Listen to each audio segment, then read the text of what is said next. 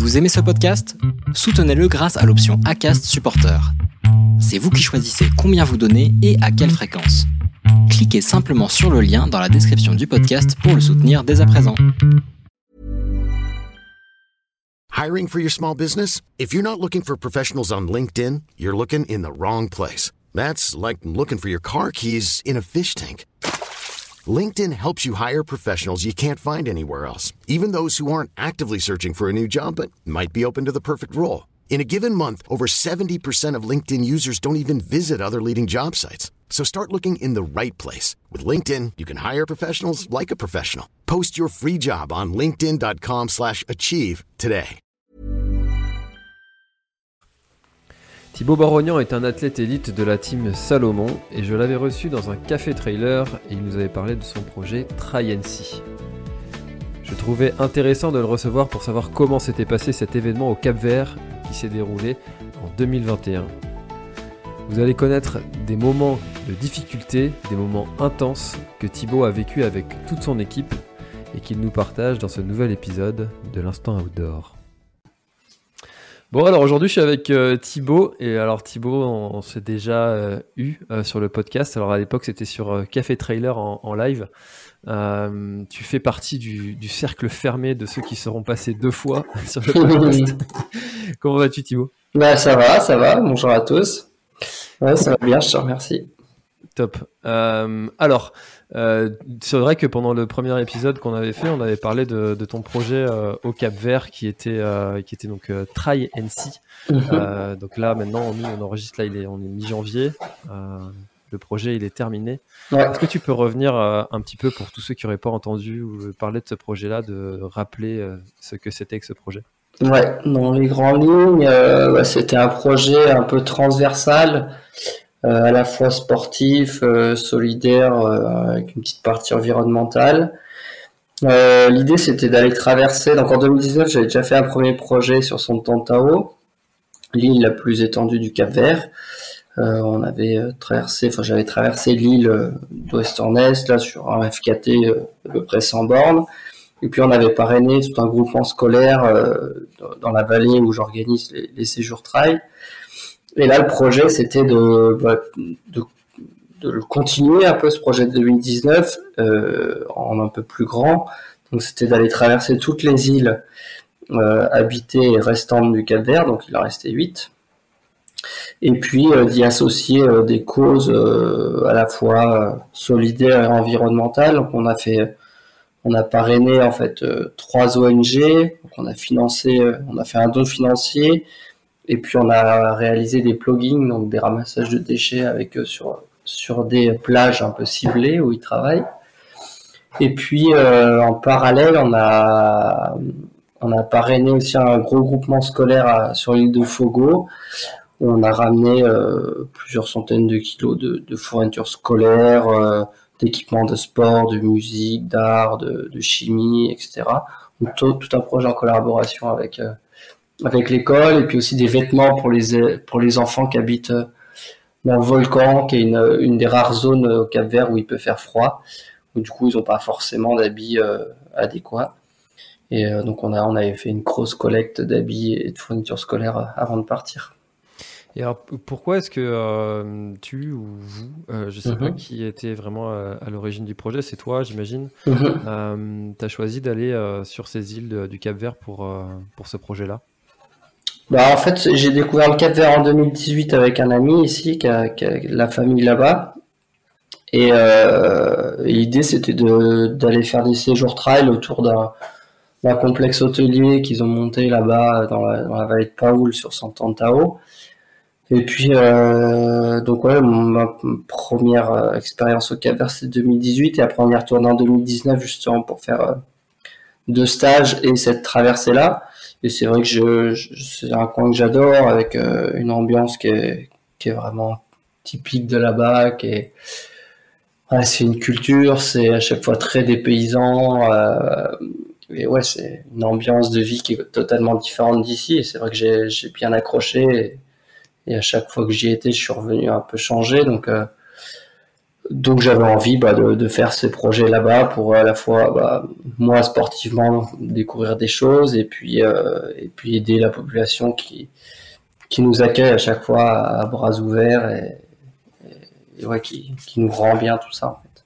alors justement c'est euh, tu vois quand tu dis euh, tu dis que tu reviens changer à chaque fois ça c'est une question que j'ai souvent sur le sur le podcast euh, quand tu pars faire des voyages comme ça, tu reviens souvent avec, euh, bah, t'es changé, hein, mais est-ce que quand euh, tu reviens, euh, bah, finalement le, le, la vie, tu vois, elle reprend son fil et puis, puis tous ces, tous ces sujets de, de l'écologie, de, tu vois, quand tu vois, tu vois, par exemple, j'étais en Thaïlande et j'ai vu des mers qui étaient remplies de plastique et tout. Mmh tu reviens en fait ici et puis tu vois plus ça tu reprends un peu ton train-train, tu oublies toute cette pauvreté qui existe, etc.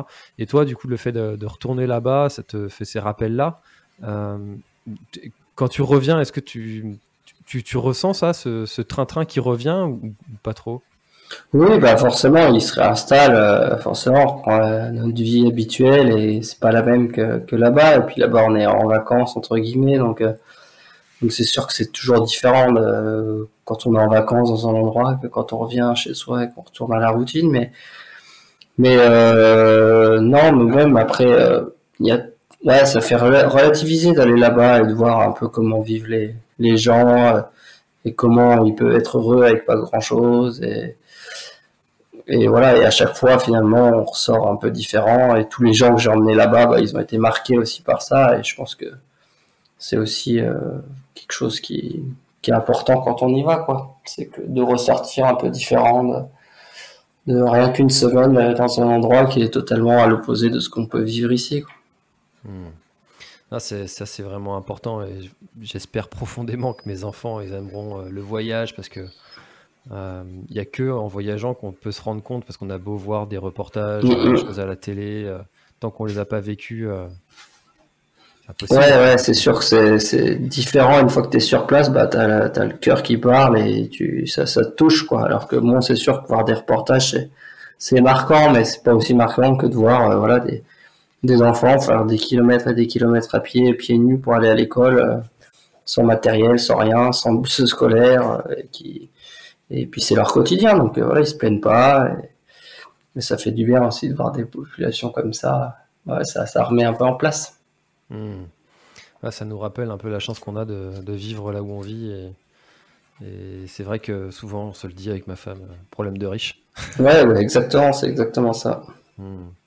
Et alors, du coup, euh, euh, je me rends pas bien compte, le, le Cap Vert, c'est, ce sont des îles qui, qui sont vraiment touchées par la, par la pollution Bah, il y a une grosse problématique déjà de collecte des déchets sur place et du, du traitement. Donc à partir de là, euh, c'est déjà compliqué. Et puis après, euh, c'est en plein milieu de l'Atlantique et c'est tout proche des côtes. Euh, enfin, c'est les premières îles euh, les plus proches de, de l'Afrique.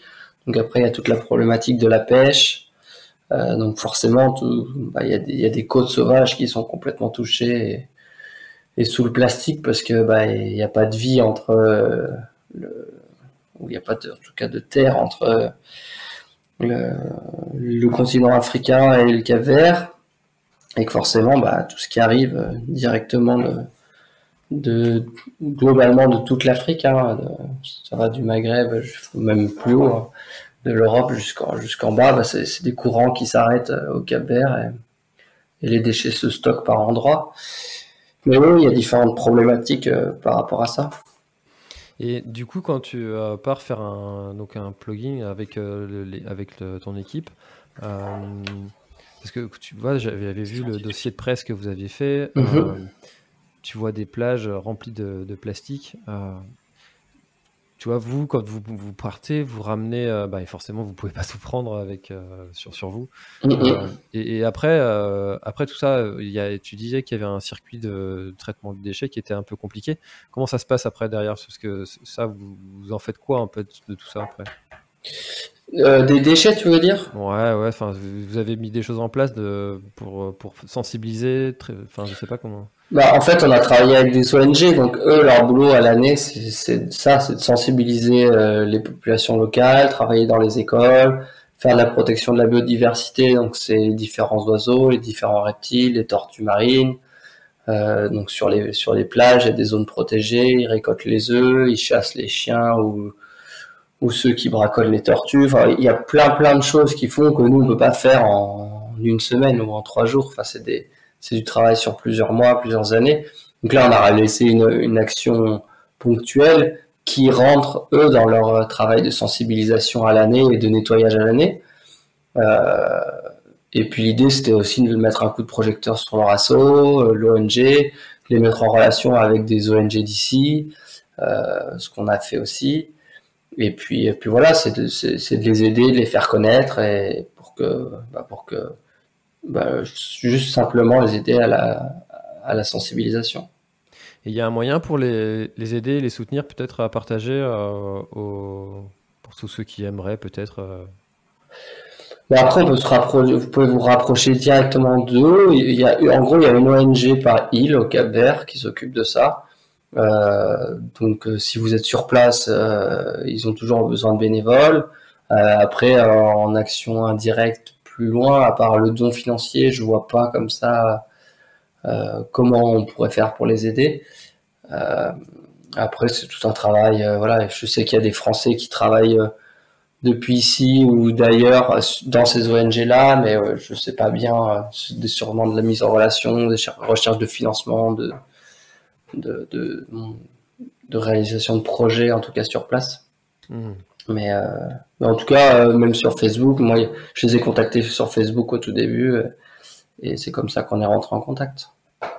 Alors justement, j'allais te poser la question de, la création de, ce projet-là, de monter tout, tout, un projet comme ça. Ça t'a pris, euh, pris combien de temps et, comment est-ce que tu t'y es pris pour euh, toute la recherche de partenaires, etc. Bah, combien de temps c'est dur à dire parce qu'en fait, euh, je devais le faire en 2020, puis avec le Covid, j'avais repoussé. Donc, en gros, ouais, peut-être un an et demi, ça m'a pris pour, monter le projet. et puis après, recherche de financement, bah, j'ai fait des, des, tas de mails à des tas d'entreprises, à des fondations. J'ai répondu à des appels d'offres de fondations. Puis j'ai sollicité les partenaires qui m'avaient déjà soutenu en 2019. Euh, et puis voilà, c'est essentiellement du, un financement privé, hein. et, euh, avec des marques euh, sportives ou, ou, en lien en tout cas avec le sport et l'environnement ou, ou, la solidarité scolaire. Ou, voilà. Est-ce que euh, ça va être. Euh, je, vais, te poser la question très directement, mhm. mais est-ce que c'est plus facile quand on s'appelle Thibaut Barognan de, démarcher des, marques comme ça, ou enfin des marques, des, des entreprises, des fondations, des, ou, euh, ou est-ce que tu as rencontré aussi énormément de difficultés, de refus C'est un petit Je te pose la question pour peut-être pour tous ceux qui aimeraient faire ce type de projet-là, pour qu'ils sachent est-ce que finalement, est-ce que c'est possible pour eux aussi ou pas Ou c'est compliqué euh, comment, comment on fait? Bah, oui, c'est sûr que pour moi, je pense qu'il y a une certaine facilité parce que j'ai déjà des partenaires qui me suivent qui, qui savent euh, voilà, comment je travaille, quelle communication j'ai derrière, euh, ce qu'on va pouvoir mettre en place ensemble. donc l'idée, c'est d'avoir des contreparties pour eux aussi. Donc c'est sûr que bah, d'avoir un athlète euh, c'est intéressant parce qu'on va pouvoir faire plein de choses derrière. Euh, et puis, euh, puis des refus, j'en ai eu plein. Hein. Enfin, voilà, toutes les boîtes que j'ai sollicitées n'ont pas pas accepté. Il y a plein de boîtes où j'ai eu aucune réponse. Il y a eu des fois où voilà, on a eu, il y a eu des échanges de mails pendant plusieurs temps, et puis au final, pour que ça débouche sur pas grand chose. Donc c'est beaucoup d'énergie. Euh, j'ai passé beaucoup de temps à cette recherche de partenariat, à monter le projet en, lui-même, quoi. Et euh, c'est sûr que bah, il faut pas se décourager. Après, j'ai eu aussi la chance de rencontrer euh, lors d'un voyage euh, sur place le, le, ramateur du bateau qui nous a qui nous a emmené et fait voyager sur place. Donc ça, euh, sans, l'avoir rencontré sur place, j'aurais peut-être galéré à trouver le bateau. Voilà, ça a été tout un, ouais, tout un cheminement sur un an et demi. Hmm. C'est la création de projets comme ça, je trouve que c'est euh, un truc. Euh, faut vraiment avoir la hargne et, et savoir pourquoi tu y vas. parce que tu peux vite euh, vite t'essouffler. quoi. Ouais, ouais, ouais, c'est sûr que bah, quand euh, on te refuse une fois, deux fois, trois fois, et puis que le temps avance et que tu voilà, que ton financement il monte pas trop, bah, c'est ouais, ça peut être décourageant. Après, quand tu arrives à un certain niveau, bah, ça incite aussi d'autres marques à, à te suivre. Enfin voilà, c'est un peu l'effet boule de neige, quoi. Hmm. Mais pas simple. C'est vrai que c'est un sujet dont, je parlais avec euh, notamment euh, Hermano Di qui prépare le projet Agrippa. Il, il veut traverser la France en, run and swim. Et, mhm. euh, et, il recherche des partenaires pour pouvoir aider des assos, etc. Et, mais en fait, c'est très compliqué. quoi. C'est ah extrêmement compliqué ce genre de, démarche. donc ne perdez pas courage si vous avez un projet. Et alors, du coup, sportivement, 450 km, 15 000 mètres de dénivelé positif. Toi qui es plutôt habitué aux efforts plutôt courts, enfin courts entre guillemets, hein, ça reste des, des, distances longues pour, pour la majorité de, de, la population, mais bon, dans le milieu de l'ultra trail, tu es plutôt spécialisé sur les, euh, sur les distances euh, plus courtes. Euh, comment tu l'as vécu? Bah bien, on a fait, euh, au total, on a fait à 400 bornes euh, avec 18 000. Euh, ça a fait des étapes entre 27 et 85. donc en moyenne, voilà, on faisait 40-50 par jour sur 8 étapes, du coup. mais non, non, physiquement, ça a bien été. Après, ça, c'est pas simple pour avancer là-bas sur les chemins parce qu'ils sont pas très fréquentés. Donc, il y a beaucoup de végétation, enfin c'est très technique, c'est pas c'est pas entretenu comme euh, comme ici, comme ce qu'on connaît, donc euh, c'est on fait pas du fait pas du 10 km heure, même même quand ça monte pas trop. Euh, donc non non physiquement il y a eu aucun pépin, bon après de la fatigue sur les deux dernières étapes qui s'est installée, mais mais ça s'est bien déroulé. Après le but c'était pas forcément de claquer des temps sur toutes les étapes surtout qu'il y avait pas mal de portions. Comme on passait sur les points culminants de chaque île, il n'y avait pas forcément de, chemin sur chaque point culminant. Donc euh, il y avait pas mal de hors-sentiers sur certaines étapes qui, bah, du coup, c'est usant et c'était usant et long quoi et, lent. Euh, mais non, non, physiquement ça, s'est bien passé. L'étape, l'étape Rennes, là de 85 km, il y a eu quelques péripéties, mais globalement, on a bien, j'ai bien géré. je, suis arrivé au début de nuit et je j'étais pas forcément fatigué, pas mal aux jambes, donc euh, c'était des bonnes expériences euh, pour la suite. Si tu avais euh, un souvenir que tu pouvais raconter ou partager, ce serait quoi? Bon, sur le terrain, je pense que c'est la fois où on s'est perdu justement sur l'étape Rennes là. Euh, on était au kilomètre 35. Et en fait, on avait une section d'à peu près 10 bornes pour rejoindre le, ravitaillement. Et euh, enfin, la, section faisait 20, 20, 20, 25 bornes. Et il nous restait 10 bornes pour rejoindre le ravitaillement. Et il y a deux caméramans qui viennent avec nous pour faire des images. Et en fait, euh, sur ces 10 bornes-là, bah, on s'est perdu. Enfin, on a suivi une trace qui était, qui était vraiment hors sentier, qui existait sur le, les applis numériques, mais qui n'existaient plus en vrai. Et en fait, on s'est retrouvé face à une énorme falaise euh, euh, avec, enfin, sans issue, quoi, sans, sans possibilité d'avancer, avec euh, un flanc, voilà, une crête à flanc qui était raide, beaucoup de végétation, des arbres avec des pics énormes qui nous déchiraient les vêtements, la peau, enfin. Et puis il y a une chaleur à crever et on n'avait plus d'eau.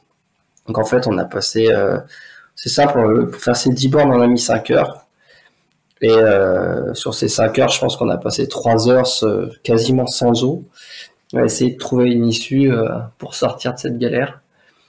qu'on a trouvé tant bien que mal en prenant des chemins pas très catholiques, mais mais ouais, ça a été une bonne grosse galère à mi-parcours de l'étape.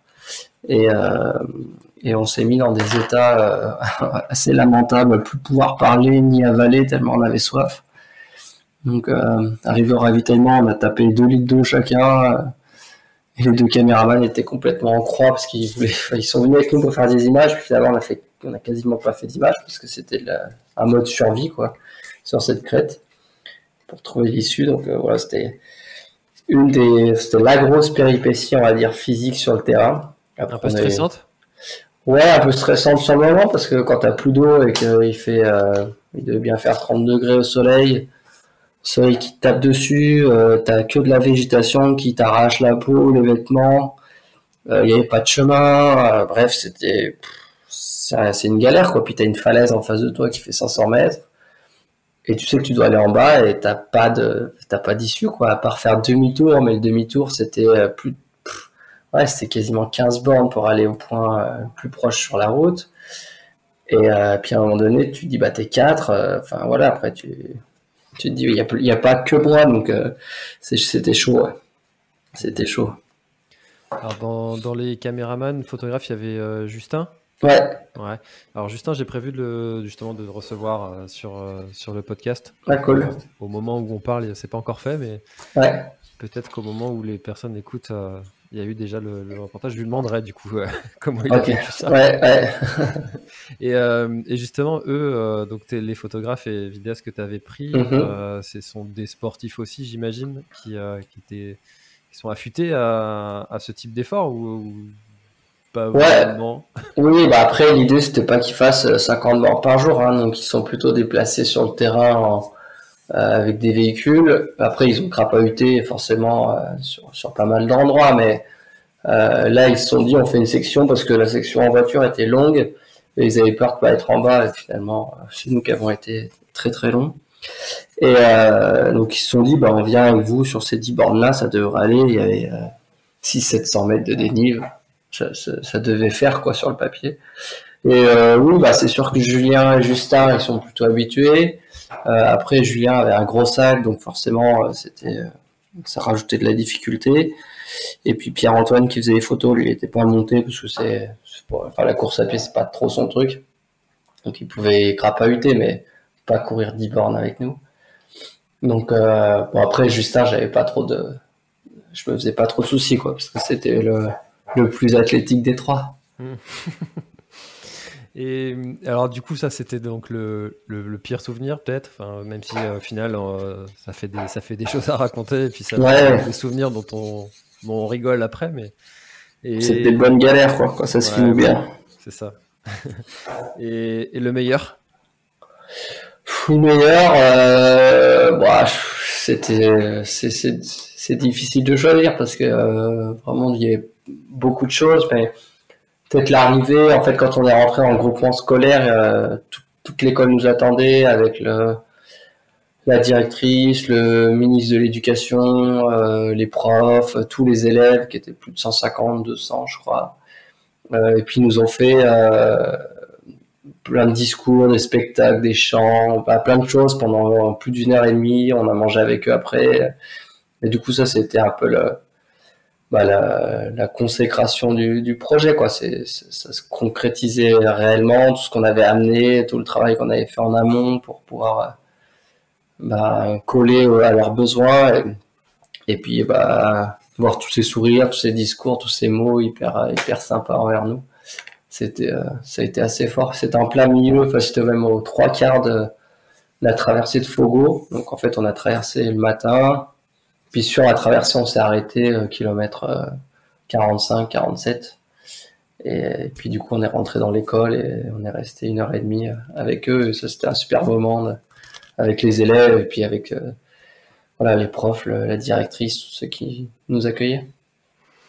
Il doit y avoir un petit côté purée, c'est fini quoi, quand ça arrive ça bah, derrière, il nous restait encore une étape. Euh, mais oui, oui, c'est sûr qu'une fois qu'on avait fait les trois plugins, plus euh, les habits, plus la distribution des habits, plus la distribution des matériels scolaires, de sport, euh, derrière, il y a un relâchement, quoi, parce que bah, le plus gros était fini. En plus, c'était la plus petite étape le lendemain, de 27 bornes. Donc, c'est vrai qu'on l'a pris un peu plus relax par rapport aux autres. Et, euh, et puis derrière, on avait quasiment deux jours de voyage en bateau après pour remonter. Et tout le monde était vanné quoi. Pendant cinq jours là, la, pression est retombée vraiment. Hmm.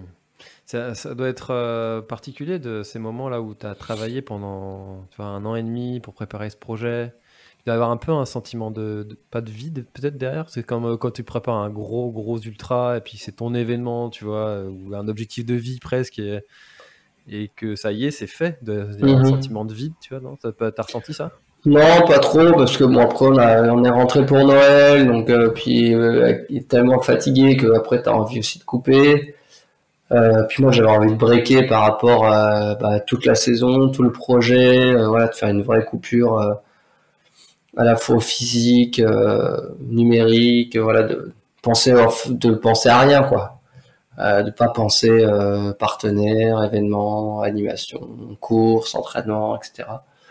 Donc là, j'ai depuis Noël finalement, je suis un peu en roue libre, je fais un peu ce que j'ai envie, et euh, c'est pas mal dans la saison. Il faut vraiment avoir ces coupures là et, et non non, j'ai pas eu ce sentiment de vide.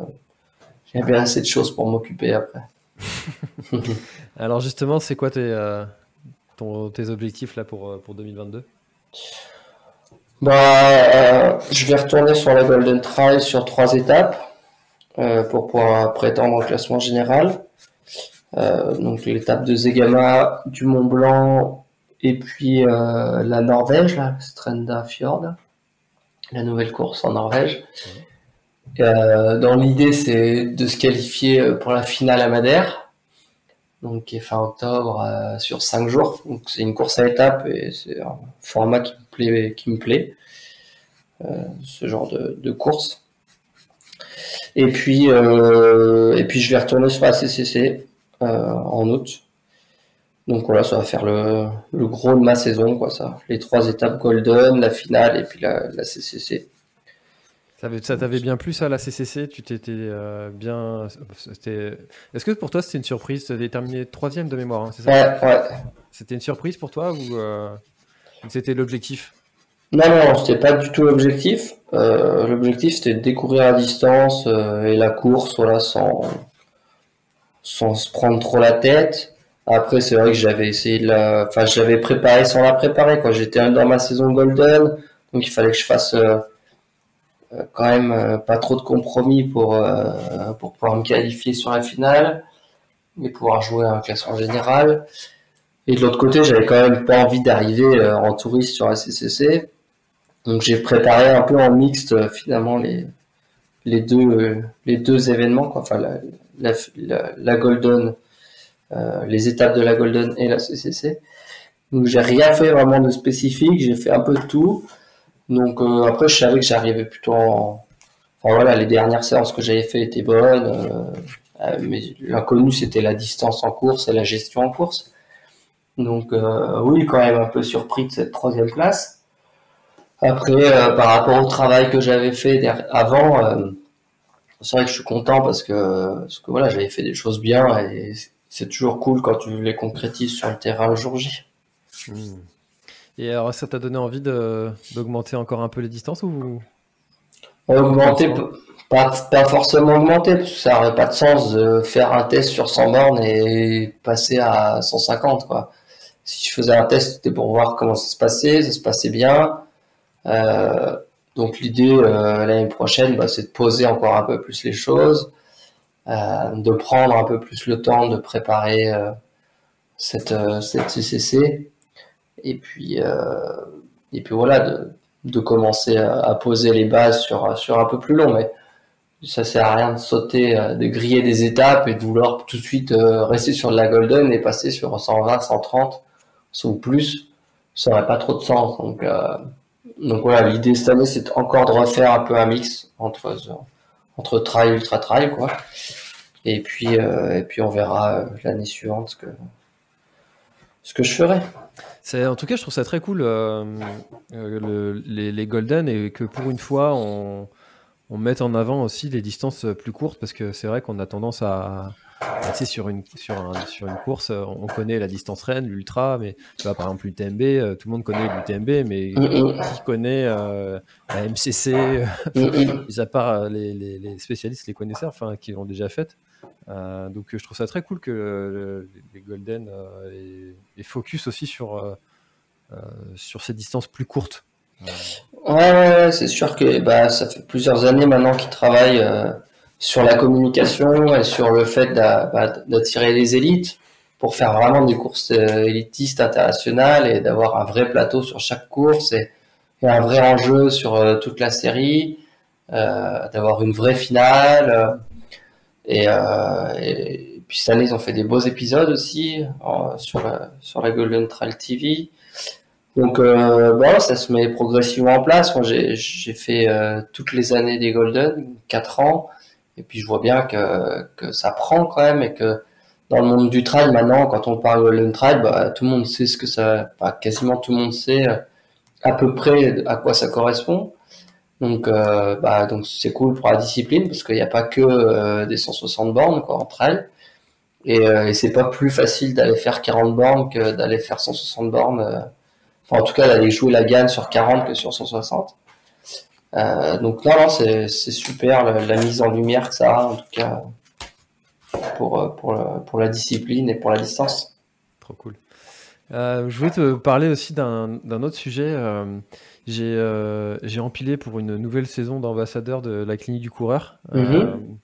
et, toi, tu fais des, des petits tutos nutrition. Tu vas continuer ces, ces, ces petites vidéos avec tes conseils recettes? Pas forcément cette année là. on en a pas reparlé, mais je pense pas parce que il faut se renouveler. je pense qu'il faut pas faire tout le temps la même chose, euh, autant pour moi que pour eux. Euh, donc là, on n'a pas eu de discussion encore avec la clinique du coureur, mais c'était pas forcément dans les tuyaux les dernières fois. Euh, donc voilà, je sais pas trop ce qu'on va mettre en place encore cette année. On va voir. Affaire à suivre. Ouais, exactement. Trop cool. Bon, bah écoute, Thibaut, est-ce que tu voudrais rajouter quelque chose pour peut-être clôturer notre échange? Bon, écoute, non, euh, j'ai toujours pas repris la course à pied depuis, euh, depuis Noël, donc il va falloir que je m'y remette. Euh, si je, on parlait de calendrier, normalement je reprends les compétitions dans deux mois, le 20 mars. Donc, donc voilà, en attendant, je vais essayer de, de skier un peu. J'ai la, tranche jurassienne aussi en, tête, là, mi-février. Donc, donc voilà, je, je, souhaite à tout le monde de, de profiter de l'hiver pour, pour bien se reposer, pour être en forme pour la grosse saison. Yes. Eh ben écoute, euh, très bonne saison à toi et puis euh, on aura sûrement l'occasion de te croiser durant, durant l'année. Ouais, merci beaucoup. Allez, salut. Trop cool. Ciao. Cet épisode est maintenant terminé. Merci de l'avoir écouté jusqu'au bout. Et si vous êtes encore là, c'est sûrement qu'il vous a plu. Alors n'hésitez pas à le faire savoir autour de vous. C'est la meilleure façon de faire connaître le podcast L'Instant Outdoor. Parlez-en, partagez les épisodes. Merci beaucoup pour votre fidélité et à très très bientôt dans un prochain épisode. Hi, I'm Daniel, founder of Pretty Litter. Cats and cat owners deserve better than any old-fashioned litter. That's why I teamed up with scientists and veterinarians to create Pretty Litter. Its innovative crystal formula has superior odor control and weighs up to 80% less than clay litter. Pretty Litter even monitors health by changing colors to help detect early signs of potential illness. It's the world's smartest kitty litter. Go to prettylitter.com and use code ACAST for 20% off your first order and a free cat toy. Terms and conditions apply. See site for details. Voilà, l'épisode est terminé. J'espère qu'il t'a plu. Je t'invite à aller checker NAC, comme je t'en ai parlé au tout début de l'épisode, avec le code PlanetTrail, P-L-A-N-E-T-E-T-R-A-I-L. Tu auras moins 15% sur ta commande. Et moi, je te souhaite un très, très, très, très Très bon footing, très bon trajet. Bref, ce que tu es en train de faire, je te le souhaite un très bon. Allez, à bientôt dans un prochain épisode. Bye bye.